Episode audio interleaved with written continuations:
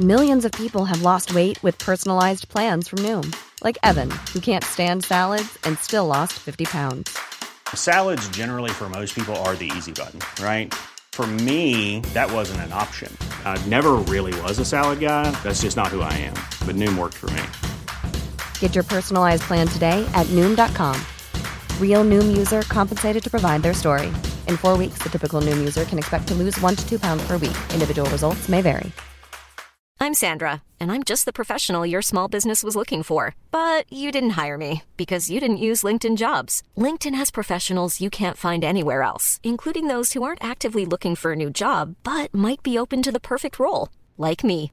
In a given month, over 70% of LinkedIn users don't visit other leading job sites. So if you're not looking on LinkedIn, you'll miss out on great candidates like Sandra. Start hiring professionals like a professional. Post your free job on linkedin.com/people today. Many of us have those stubborn pounds that seem impossible to lose, no matter how good we eat or how hard we work out. My solution is PlushCare. PlushCare is a leading telehealth provider with doctors who are there for you day and night to partner with you in your weight loss journey. They can prescribe FDA-approved weight loss medications like Wegovy and Zepbound for those who qualify. Plus, they accept most insurance plans. To get started, visit plushcare.com slash weight loss. That's plushcare.com slash weight loss. If your ADHD was missed during your childhood and you're coming to terms with a diagnosis later in life, then this episode is for you. Ellie Middleton is a tremendous autistic ADHD content creator, but more importantly than that, she's a huge advocate for all things neurodiversity.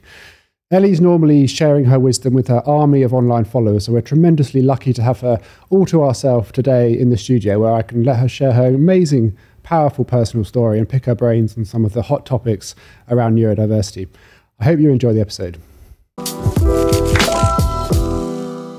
Watching the numbers go up really helps me avoid burnout and enables me to keep producing amazing content for you all. So if you're on YouTube, please hit the subscribe button, hit the like button, or if you're listening to it on a podcast app, please hit the follow button. Thank you so much.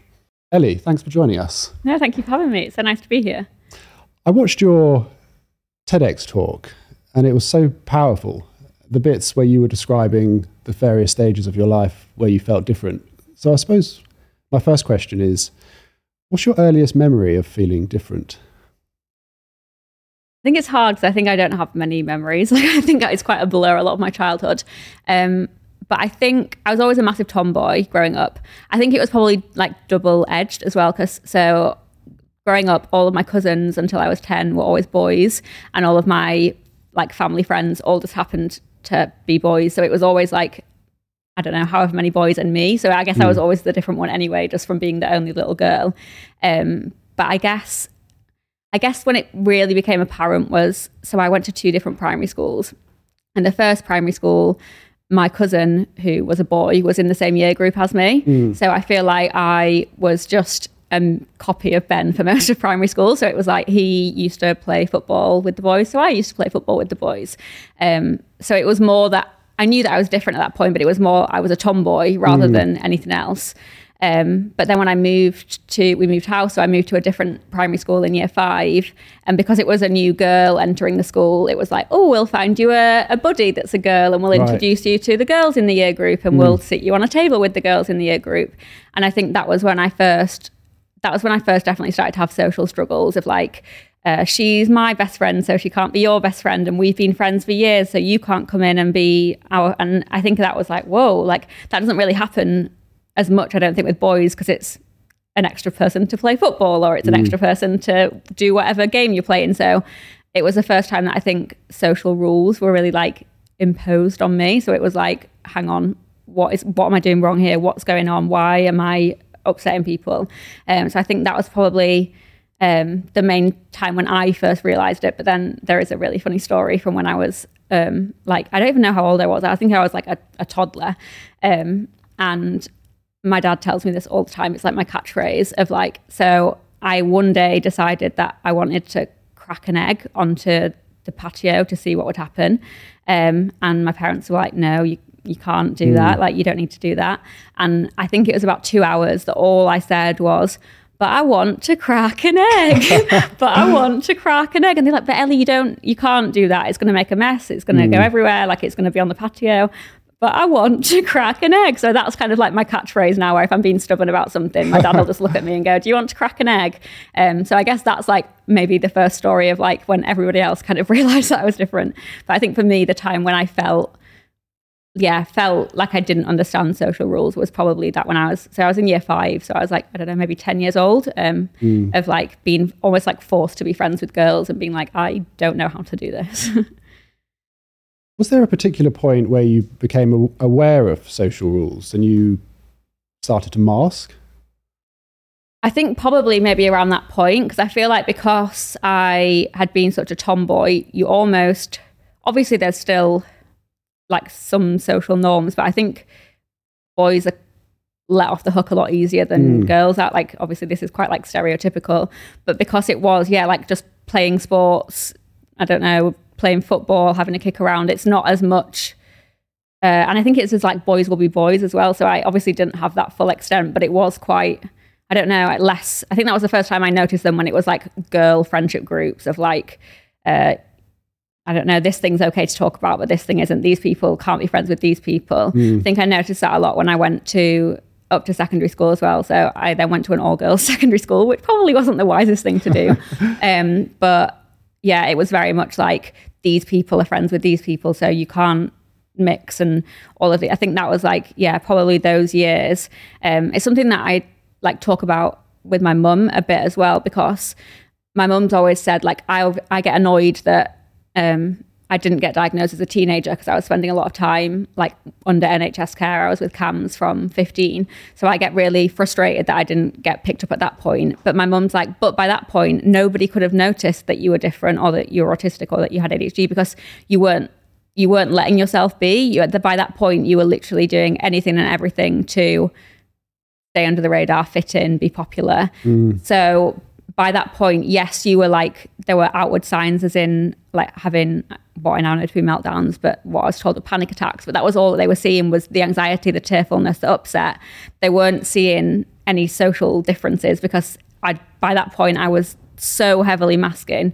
So I think it was probably those couple of years, with, like between like yeah, 10 and going up to secondary school, which was, I think, yeah, before that point, probably I was more being myself, but it mm. wasn't really noticed as being that different because of the way that I was socializing. But then I think by, by, definitely by like my second year of high school, I had learned the rules. Like I think I knew what to do and I was like desperate to be friends with the popular girls. And mm. I, basically it was like do or die and i did like i masked hard And i when i do talks i have some of my pictures from like secondary school.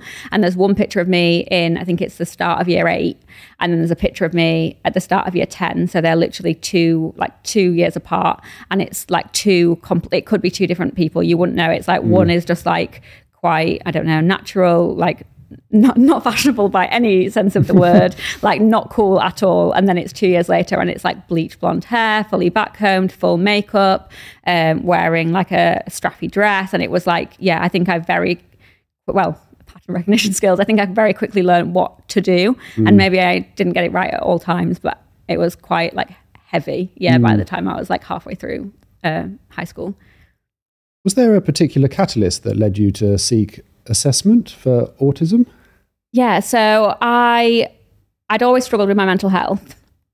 So yeah, when I was 15, I got referred to CAMHS, which is a children and adolescents mental health service, um, and then I was so I was diagnosed with generalized anxiety disorder and anxiety related depression, um, and then within the next couple of years, agoraphobia and panic disorder as well. So it was all like very much considered to be mental health issues rather than anything else.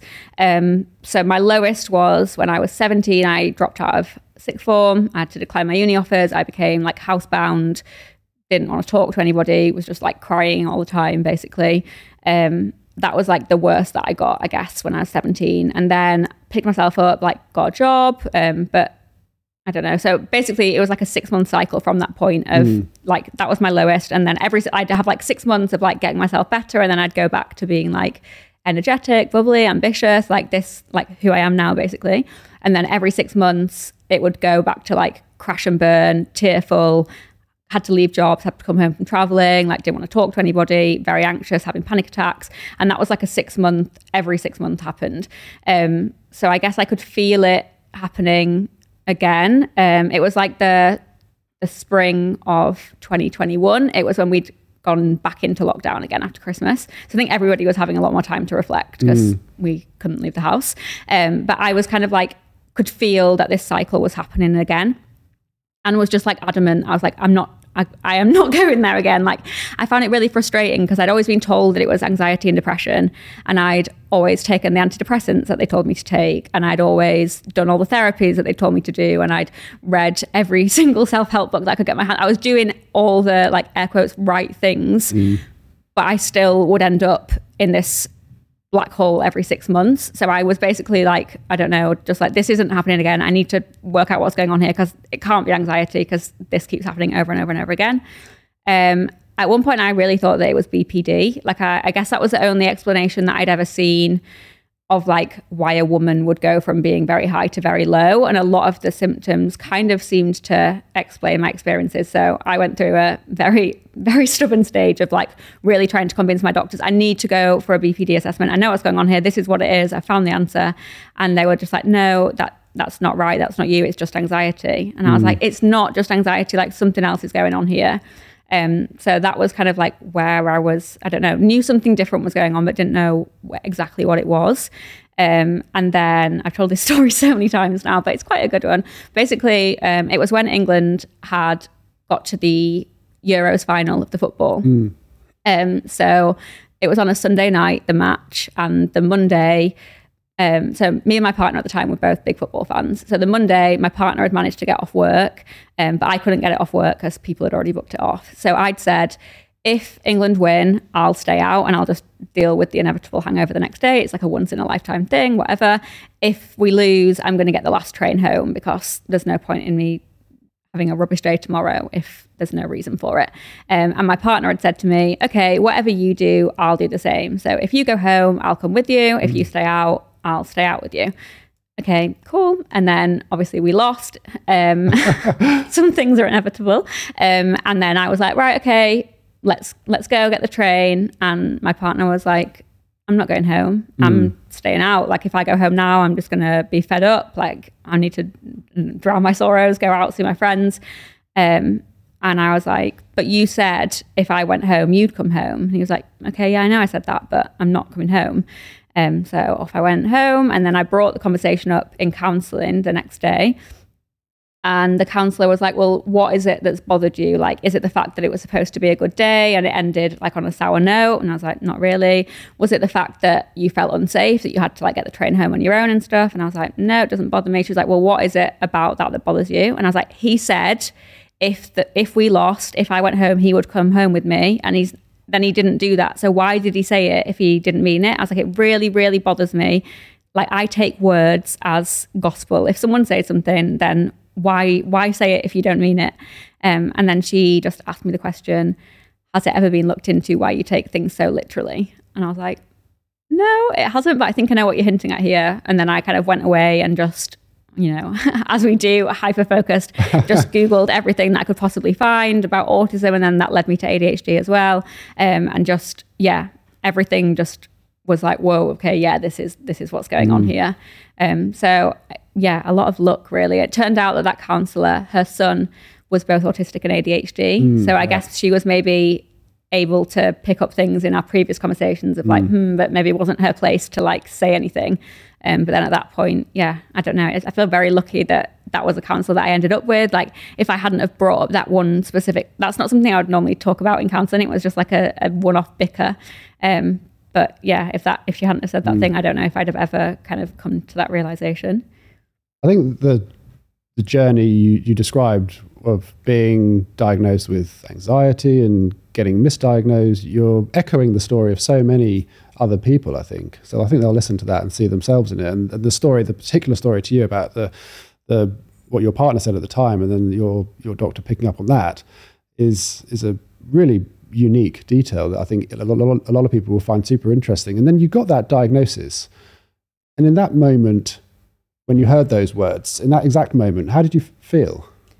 I think when I actually got my diagnosis, it was like complete like celebration because I think it's obviously a quite a long process that you go through and you've had to do so much research yourself. And i think it's quite nerve-wracking especially as like a, a woman or someone marginalized for their gender of like almost knowing that like i knew going into both assessments like i knew or i really felt like i knew that i was autistic and that i did have adhd um, but it was like well if the doctor that i end up with doesn't happen to be very clued up on, you know, autism in adults. They might be used to diagnosing children if they're not used to diagnosing women or people marginalized for their gender. If they're not used to people who are very high masking, then it, there's a good likelihood that I could come out of this assessment and and it be a no, even though it's a yes almost. Mm. And I think so. I think there was a lot of nerves. So I think when I actually got the diagnosis, it was like relief and it was like celebration of like I finally got my answers like I finally know what's going on here. Because I think yeah it'd been I, I think like I think a lot of the time I underestimate how like rough of a t- ride I've had. Like if I, I dropped out of school like I physically could not leave the house to go to school. I had to decline my uni offers. Like that's that's a really like I was really unwell and I think I kind of forget about that a lot of the time. Um, but I think in that moment it was like it all like it all makes sense now. It was like a way to like I guess dig myself out of it. I think since then there's obviously like the grief that comes up of like, well, what if I'd have been diagnosed earlier? Like I wouldn't mm. have had such a hard time socially. I wouldn't have maybe had to drop out of school. Like I would have had a degree by now. I like who knows what I would have been doing. Like I think that's come since, but I think at the very like at the first time it was just like, you know, thank God I finally got an answer. Mm. You hear so many stories similar to that where somebody gets a diagnosis perhaps a little bit later and then they start unmasking and they have to start the process of getting to know who they actually are. Um, so, since your diagnosis, have you had any specific moments of self discovery or self acceptance? I think it's really ongoing. And I think it's so much more ongoing than you realize or like you're prepared for. Like, I think when I got that diagnosis, it was like, woohoo, like I'm me now. I know who I am. Like, I can finally be myself. And I think I thought that that was kind of unmasking, that it was like, hmm. oh, okay, I'm just going to, I don't know, let myself be a bit more chaotic. I'm not going to force myself to make eye contact. It was that first initial wave. And then it was actually like, oh no, like the mask isn't just this like very thin thing at the front. It's like 90% of my personality. Like it is literally who I've made myself be all these years. Like I actually don't really know who's under there. Um, and I think it's because you've spent, in my case, like 24 years, 25 years, well, now 26 years being, because I still am, I, I, I've been that person for such a long time. It's, and like the, it's not that I go into a situation and think, right, I'm going to mask now. That's the natural state of being. It's like a really conscious effort to not mask. Like it's a really conscious, like it's so easy to slip back into that. I think it's like when you like step back, it's like an obvious thing. Like, well, of course, you spent 24 years being one person. You're not suddenly going to be able to just not be that person anymore. Um, but it feels like it should be the most natural thing in the world to be yourself. But when you spent so long not being yourself, then it's actually hard work. Like one, figuring out who yourself is, but two, letting that happen rather than just naturally slipping into a. I think in private and with like my close circle, I'm unmasked like quite a lot now. Um, my mum came. We were just saying before about my TED talk. My my mum came with me, and I obviously am quite unmasked around. Well, probably she's the person that sees me the most myself out of anybody. Um, and she obviously doesn't see me in like public settings that often. And when afterwards when we came out, she was like, literally, when you walked through that door to meet the other the other people and like the people that were organizing it and stuff, she was like, it was literally like like someone took over your body almost. And it was like hi like so nice to meet you. And then she was like You're, that's i've not seen that you in such a long time because i've got used to you being more yourself. But yeah i think it's it's really ongoing and it's it's hard work to not i think for me as well like um so i'm really into like i'm a big football fan um i'm really into indie music and those i don't know those things like going to gigs and going to football matches in any other situation would be like my worst nightmare because it's like loud busy people close to you like a lot going on um so for me, it's like figuring out like, do I actually like those things? And then I kind of don't mind the sensory stress that comes with it. Or do I just feel like I have to enjoy going to gigs because I like indie music? And it's like, do I actually enjoy going to football matches or do I just enjoy football? So I feel like to be a proper football fan, I have to go to the matches. Um, and I think that's a tricky one to figure out because it is a hard balance of like, well, yeah, I do enjoy these things, but they, they cause me a lot of like a lot of stress as well. I think it is a really weird one of like, yeah, navigating navigating who that, that person is. I read as well, I think it was in Unmasking Autism by Dr. Devon Price. Um, he talks about how because of a lot of the stereotypes of autism are like this like Sheldon Cooper character, there's almost like this internalized ableism of like fear of unmasking because it's like, well, what if the unmasked version under like what if the Ellie behind all of this mask is really annoying, really socially awkward? What if it's basically Sheldon Cooper hiding there inside of me? And I if I start unmasking, then that's gonna be who I am and no one's gonna like me and I'm gonna be this like I don't know, difficult person. Um, because of that, I think that's a really interesting thing as well, because it's like you like to think that you're accepting of yourself and you're, you know, not not feeling ableist things about autistic people or ADHD people, but there mm. is, I think, in all of us still that bit of fear of like, oh well, what if I let my guard down and then I'm this incredibly annoying person? So it does kind of you cling on to the mask a little bit, mm. like, oh, at least I know that they like this version a little bit. Like oh, they might not like me the most, but at least they like me a bit. So maybe I'll keep that safety blanket. Mm. But yeah, I think it's a really ongoing process. As a just continuing the topic of masking a little bit, but transitioning into another area, as a autis- autistic ADHD who is owning being your true self and taking off the mask, how does that go? What does dating look like in that situation? I feel like I've had to completely uh, start again. I think. I think the first thing that I kind of realized was like that my type is probably so different to what I thought it was. I think it was almost like I'd my type of who I was attracted to was almost copied again, like part of mimicking. It was like, oh well, everybody else thinks that he's good looking, so he's good mm. looking, and everybody else fancies him, so I must fancy him.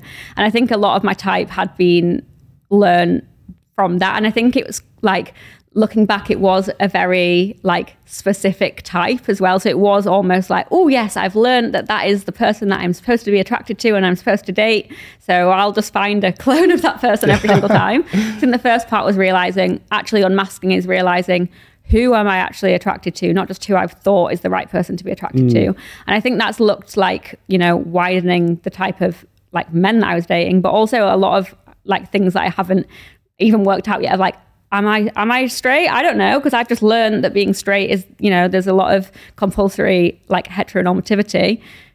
Am I straight or have I just copied being straight from all the people around me? That was a really I don't I still don't know the answer to that question. um, so I think that was a big one of like yeah rediscovering who do I actually want to date. Um, and I think masking. I think even now like even the last person that I've dated like in the summer. I look back at that time and I'm like, I was masking so much more during the time that I was dating that person versus my usual self because it's almost easy to slip into that character of like, oh, this is who I am on a date. Like, hmm. this is, you know, I play the woman and they play the man. And then this is, I don't know. I think it's really easy to slip into like who you think you should be on it. I think everyone has hmm. that element of like wanting to impress the person, right? Yeah. But I think when you're hmm. masking, that is like amplified so much more.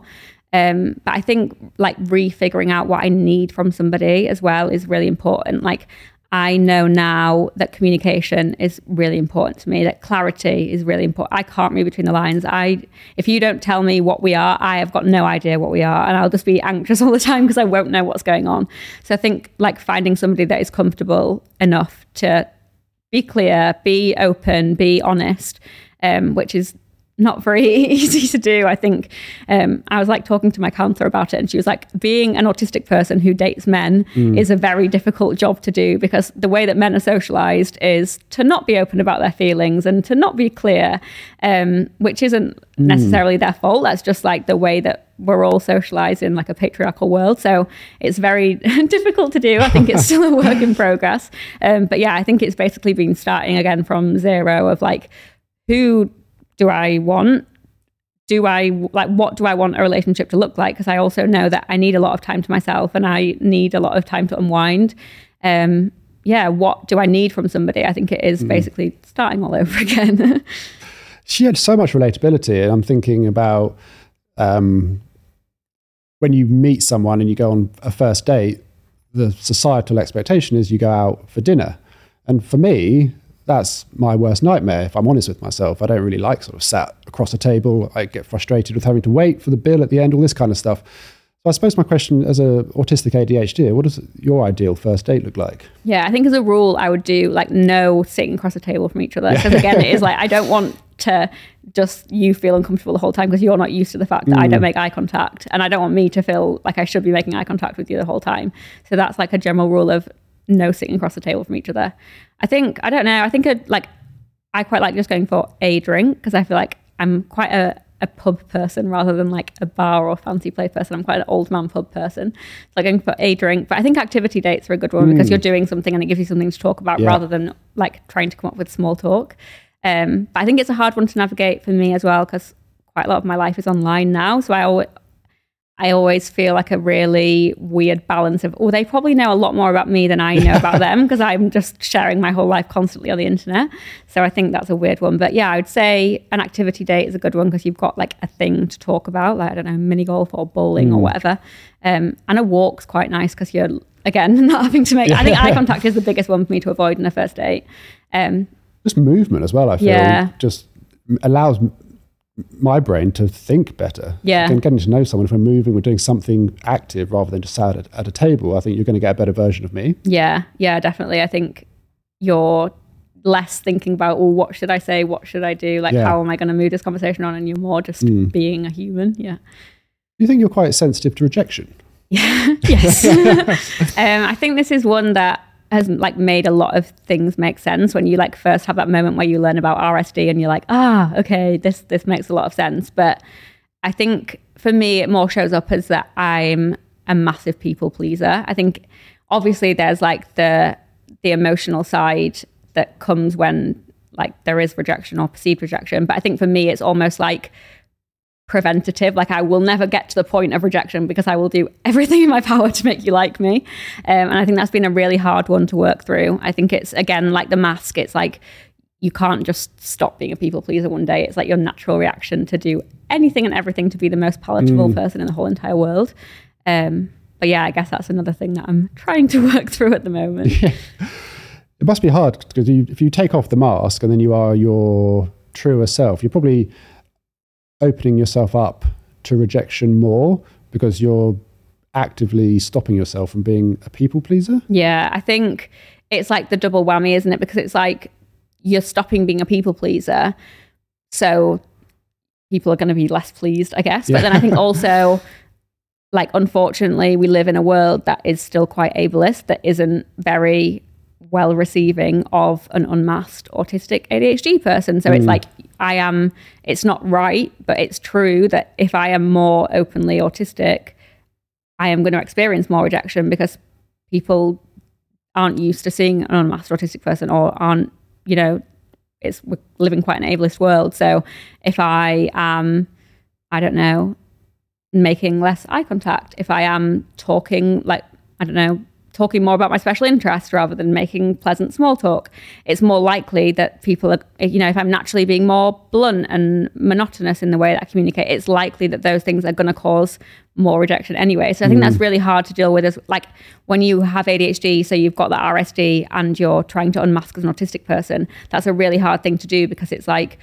I want to learn to be my true self, but I also know that in doing that, less people are going to like me. And that's a really, ha- like, it's like double, like, I don't know, it's like a, a rock and a hard place of like, okay, well, I can keep masking, which is going to exhaust me. It's going to make me unwell, but at least people are going to like me a bit more. Or I've got to unmask and I've got to deal with the fact that actually less people are going to be nice about that, I guess. I think it's something that I really um, struggle with in my work as well because I, as bad as it is, I know that a lot of the reason for my um, like relative success, I think, is like that I'm quite palatable. Like I am still quite heavily masked and I'm still, you know, I have white privilege, I have pretty privilege, I have able bodied privilege. When I go into talk at a workplace, for example, I'm still quite a palatable person for them to see. I'm still quite nice and bubbly and chatty mm. and smiley and all of those things. Whereas if I unmask more and more and I turn up and I don't take off my ear defenders because I'm dealing with the fact that the sound is too loud and I'm openly stimming and I'm rocking backwards and forwards or, you know, I'm communicating in a really blunt and concise way, that's less comfortable for the people that are in the audience because they're not used to seeing that. they have not probably mm. seen a lot of unmasked like traits before. So it means that they're less likely to take on my message because it's like they're dealing with all of that. Oh, I'm not sure how I feel about this person that is very different to people that I've seen mm. before. So they're not learn they're not taking on as much as what I'm saying. So I'm making less impact. But also I, I can't make that much impact if I'm constantly masking. If my whole thing is like talking about unmasking and then I'm turning up as a highly, highly masked person, then mm. I'm also not. It's a really hard one to kind of I think it's, you know, one, one that's really hard for me to to like come to terms with as well as like and I know that the more that I do become like visibly different the the less palatable I'm going to be, and probably the more um, like unpleasant comments that I'm opening myself up for as well. You know, like as of now, I'm quite lucky that I don't get touch wood that much hate on the internet. But if I was again stimming more openly and rocking backwards and forwards, or not looking at the camera and all of those things, then I probably would receive more negative feedback mm. as well. It's so important to address the points that you've made and you're you're doing that all the time in the work and the content that you put out on the various social media platforms what you're doing is you're normalizing all of this behavior there are millions of other versions of you are perhaps stopping themselves from doing or they'll see you normalizing it and then they'll be able they'll feel slightly more confident and comfortable in doing that that's the value that i see of one of the values of what you're doing online and that's led to a book, yes. which I'm very excited to talk about. Yes. I How did that happen? Yeah, so I don't know. It's all a bit of a whirlwind, really. um, it doesn't feel real, I don't think. So yeah, when I I started working with a management agency, um, and I decided that one of the things was that I wanted to do would be to write a book. Mm. Um, I think for a variety of reasons. I think because it's somewhere that I could go into a lot more detail. Like everything that I'd done up to that point was social media, which is very short form, and it's you know, it's all well and good, but it, you can't really share that much in a 60 second video. So I think that was the first thing that I wanted more space to kind of dig into things. Um, but I also think it was a bit of like a, a, I don't know how to, what the word is, but I think I felt because I dropped out of school, I think that was the thing that I'd, I'd held quite like bitter for quite a long time that I don't have A levels, I don't have a degree, um, I'm never going to be an expert. And I think it was like, oh, actually, I can almost bypass that. If I'm an author, then authors are experts, yeah. where that's not the case at all. Like having a book or not having a book doesn't make someone any more or less of an expert, especially when we're talking about like things that are our lived experience. But I think for me, it was like, oh, people will take me seriously if I write a book. Mm. Um, so that was like part of it. Um, so I met with my literary agent, and um, a few different ideas were floating about about what I could do. Um, and uh, Rachel, my literary agent, who's amazing, she was like, I still don't feel like there is like the book on ADHD and autism. Like with different things like uh, I don't know attachment theory. Attached is like the book, and with um, I don't know depression, there was like mm. Prozac Nation, and there was Lost Connections, and there's like these books that people go back to time and time and time again, which are like the go-to book. Um, but with autism and ADHD, although there are so many brilliant books out there, um, they're generally either separate, like a, just an ADHD book or an autism book, or um, they're on like more niche things. Whereas like there isn't like the go-to first point of call book. Mm. And I was, I was, like, I could do that. um, so that was kind of where we got to, and mm. then um, yeah, it was Penguin that wanted it, which is amazing, and the the team there have been absolutely wonderful in like making it really like a pleasant experience. Mm. I think so many people were like, don't write a book. It's awful. Like it's so stressful. Um, and I haven't found, obviously there's been moments where I've been like, oh, but I haven't found it like that at all. It's been really enjoyable. Um, they've been great. And yeah, it still doesn't feel very real at all. I think I won't really process it until it's actually in people's, I think I get a paper copy this week and then Amazing. it's like uh, three so, weeks until it actually comes out. So gosh, that's a proper pinch me moment, isn't it? When yeah. you get, when you get a book deal and then you get the actual book in your hand. Yeah, that's going to be very strange, I think. But yeah, it's very exciting. I'm really excited for for people to get their hands on it, and I think I'm happy that like whether or not it was me that wrote it, that that that resource exists because I think a lot of the time when you get diagnosed, um, first of all, you don't really know where to turn to yourself, but secondly, because I think a lot of us, the way that we've understood it is through social media and through so many different collective experiences. But there's not really one place where you can like signpost a friend or family member because mm. you've done all of this different research in so many different places to finally understand yourself. But you can't then send, I don't know, a hundred different links for everyone. To, but whereas mm. I feel like the book is something that you could give to your partner, to your friend, to your colleague of like, here you go. If you read this, you'll understand me a lot better. So yeah, I'm happy that that exists for for people as well. Are you allowed to say if there's a particular chapter or a particular bit that you enjoyed writing the most? Ooh. I think all of it was really nice to do. I think be- I think because it's all stuff that I've spent so long again researching and looking into and obsessing over and talking about that it almost just like naturally just like came out like it was all in there stirring. Um, I think the one that was like um, maybe most difficult to write, but most rewarding once I'd got it all out um, was I wrote well a couple maybe. I wrote about like late diagnosis and mental health so that's quite like a personal one about my experience. So I think that was quite um, I don't know it was really hard to do but it was quite a nice way to process it and get it into like okay that that happened and I've written it down and yeah I think that was quite a nice one and then I've also written a chapter about um, like pretty privilege and ableism. So almost like how because society has this idea of like disabled equals bad or that a disabled person looks a certain way or whatever it might be, that that's a lot of the reason why people go undiagnosed because people look at me and they see normal person. Um, they don't then understand that that normal person is also a disabled person. Um, so that one was quite again a tricky chapter to navigate, but it was it felt really um, yeah nice to see it all come together, and it felt quite rewarding to have it like all there, sort of like made sense of it kind of thing. Such a good idea because you've put so much valuable content out on social media. And if you want to kind of find specific bits, you have to either scroll down loads of LinkedIn or Instagram, but to compact it all into a book, I think it's going to be so valuable for the community. And I personally can't wait to get my hands on it. I'm so excited. Yeah, I hope so. Fingers crossed. When you're having meetings with Penguin and you're sat in their office and they're saying they want to sign you as a, an author, do you get imposter syndrome? yeah, massively. I think that was one. I think that was one of the main moments where it's been like, what is actually going on here? Like, I think, I think it is. I think it's the imposter syndrome, kind of, but I think it's also just like how surreal it feels. Like, I think it makes me really emotional. Like, I think I touched on the fact that like I I underestimate so much of the time like how much of a, a rough ride it's been up until this point. So when it's mm. like moments like that, it's like, oh my goodness, I, I had to drop out of school and now I'm writing a book with the biggest publishing house in the world. Like that is like there's no words, that is wild.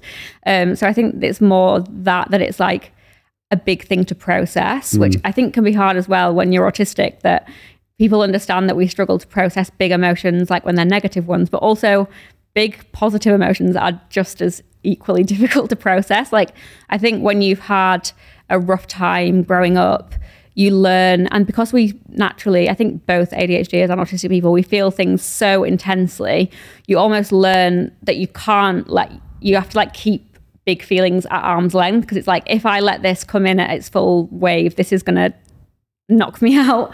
So I think we've learned to do that to deal with like big bad feelings and it's like mm. keep them at arm's length because otherwise this is going to take me out.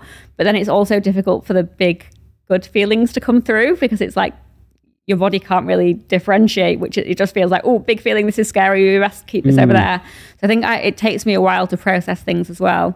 Um, but yeah, definitely. I think it's like double imposter syndrome as well because it's like the normal stuff of like, yeah, I am just a normal 20, well, 26 year old now at the time person. Like, I don't have a degree. I've only been diagnosed not a very long time. Like, do I know what I'm talking about? Like, am I sure that I have enough information to write this book? But then I think there's the double thing of almost like the ableism side as well of like, am I going to be able to write a book when I can't even sit still for five minutes? Like, are they going to take me seriously in this meeting when I can't look them in the eye, when I'm sat with a fidget toy? Like that feels quite silly. I think, you know, I'm trying to um, teach people that it's okay, mm. but it's still, there is a little bit of you that's like, come on, Ellie, you're in a meeting with Penguin. Why are you playing with a toy? Um, so I think there is that kind of like adds to it as well, mm. that it's, the, the, thoughts in your head are almost double of like the natural imposter syndrome that everybody feels. And then there's also the like, come on, Ellie, like stop fidgeting or doodling because they're going to think that you're not listening or come on, like look them in the eye because you want mm. them to mm. take you seriously. I think that like adds to it as well. It's so inspiring. I think, you know, the first person that stands up against the stereotype and unashamedly takes that fidget toy into a meeting or on stage and does a talk with it, they're the ones that are going to get the most resistance from other people. So it takes a huge amount of bravery to be one of the first, which is why I think so much people have admiration and respect for the work you're doing. You're putting you're like putting hope and confidence into a whole generation of people below you and above you, a whole community to just normalize a particular bit of behavior that that people were ashamed to do before. I think that's why part of the reason why so many people have have have have gravitated to, to you as an individual online. Thanks. I think it's like in a weird way, I think knowing that or feeling that as well helps me because it's like, okay, even if I feel slightly uncomfortable going on stage with my fidget toy, I know that this is helping other people to mm. do that. So it's almost, I think it works both ways of like, it helps other people if I do it because they feel able to, but me knowing not the pressure, but almost like the, the feeling of like this will in turn help others. Mm. Um, makes it easier for me to do it for myself. I think like when you're advocating for yourself as well, like that feels so uncomfortable. Like for anybody, it feels so scary to be like, actually, I need these accommodations or I have these needs or I need you to do this thing for me or I need this support.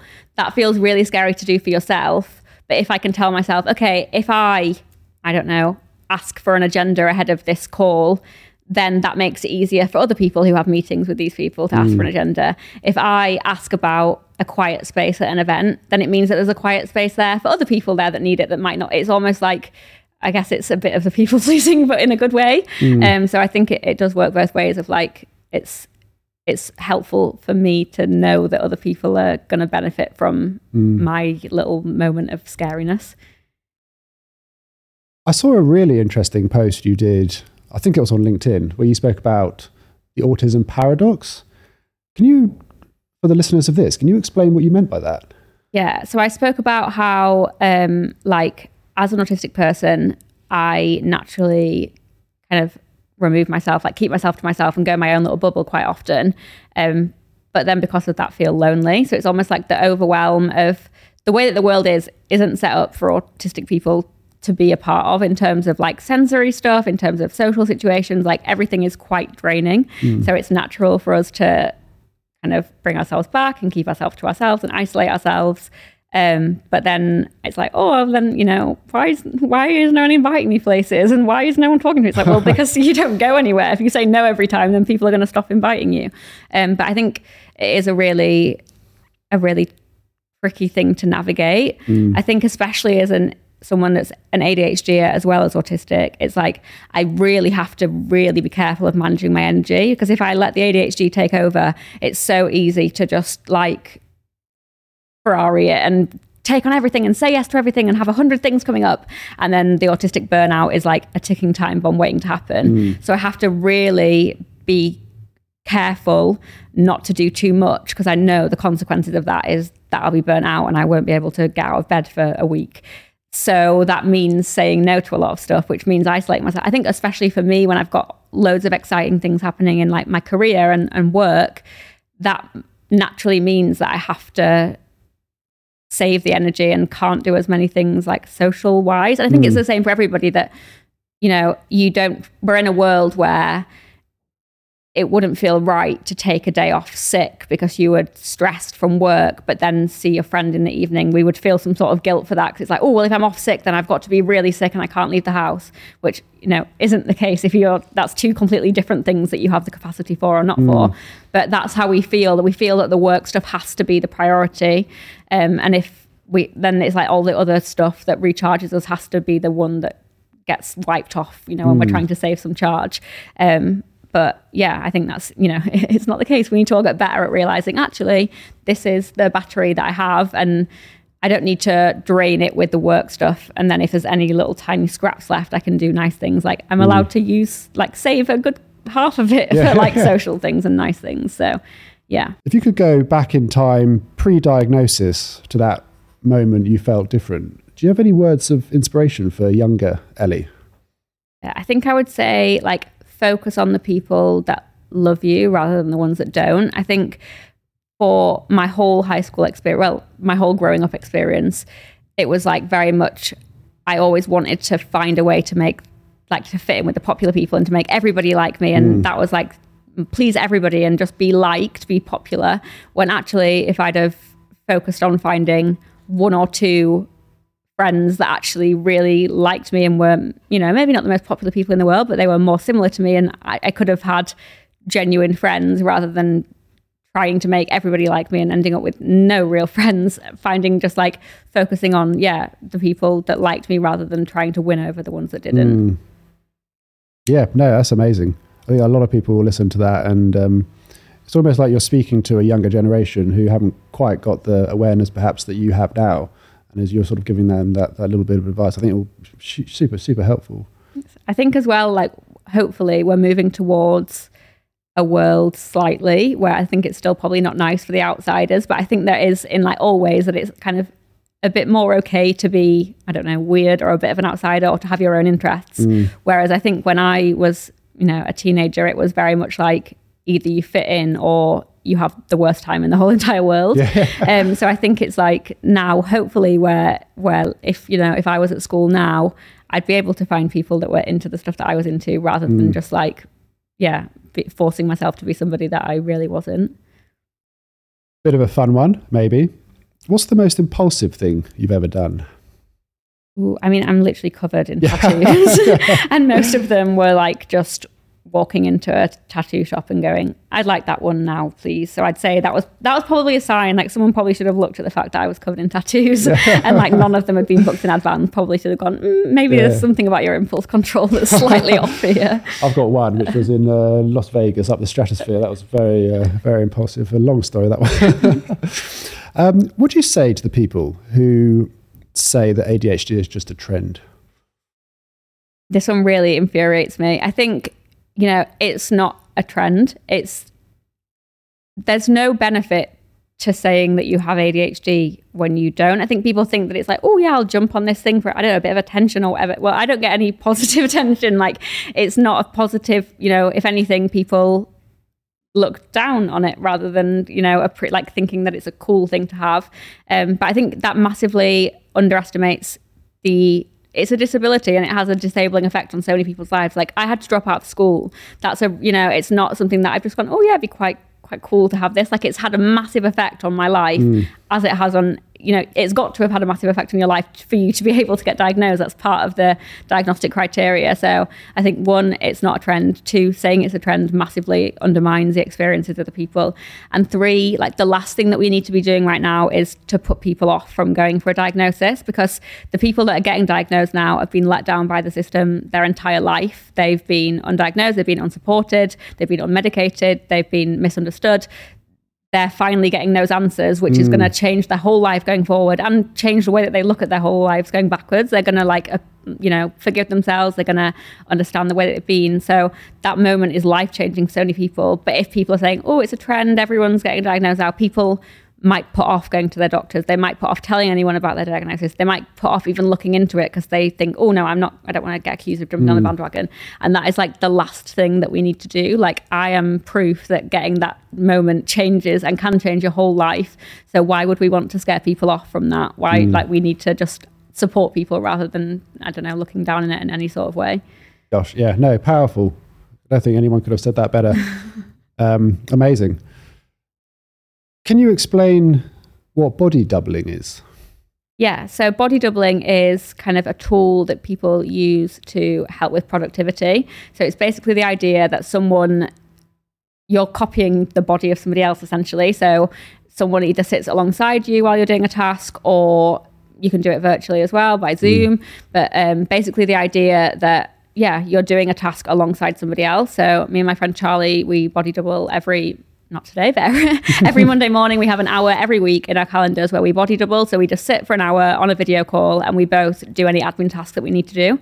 Um, and just basically the the accountability of having someone sat there doing the same thing that you're doing helps to motivate you to do it.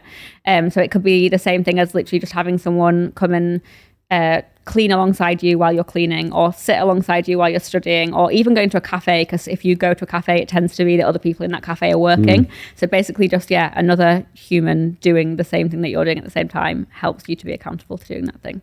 Fascinating. Thank you so much, Ellie.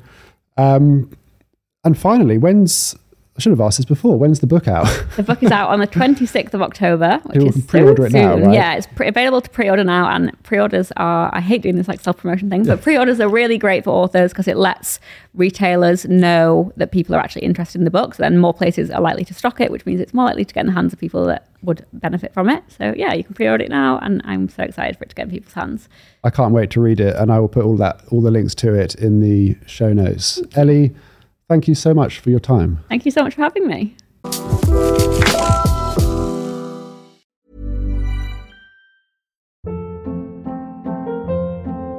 Hold up. What was that? Boring. No flavor. That was as bad as those leftovers you ate all week. Keke Palmer here, and it's time to say hello to something fresh and guilt-free. Hello Fresh. Jazz up dinner with pecan-crusted chicken or garlic butter shrimp scampi. Now that's music to my mouth. Hello Fresh. Let's get this dinner party started. Discover all the delicious possibilities at hellofresh.com.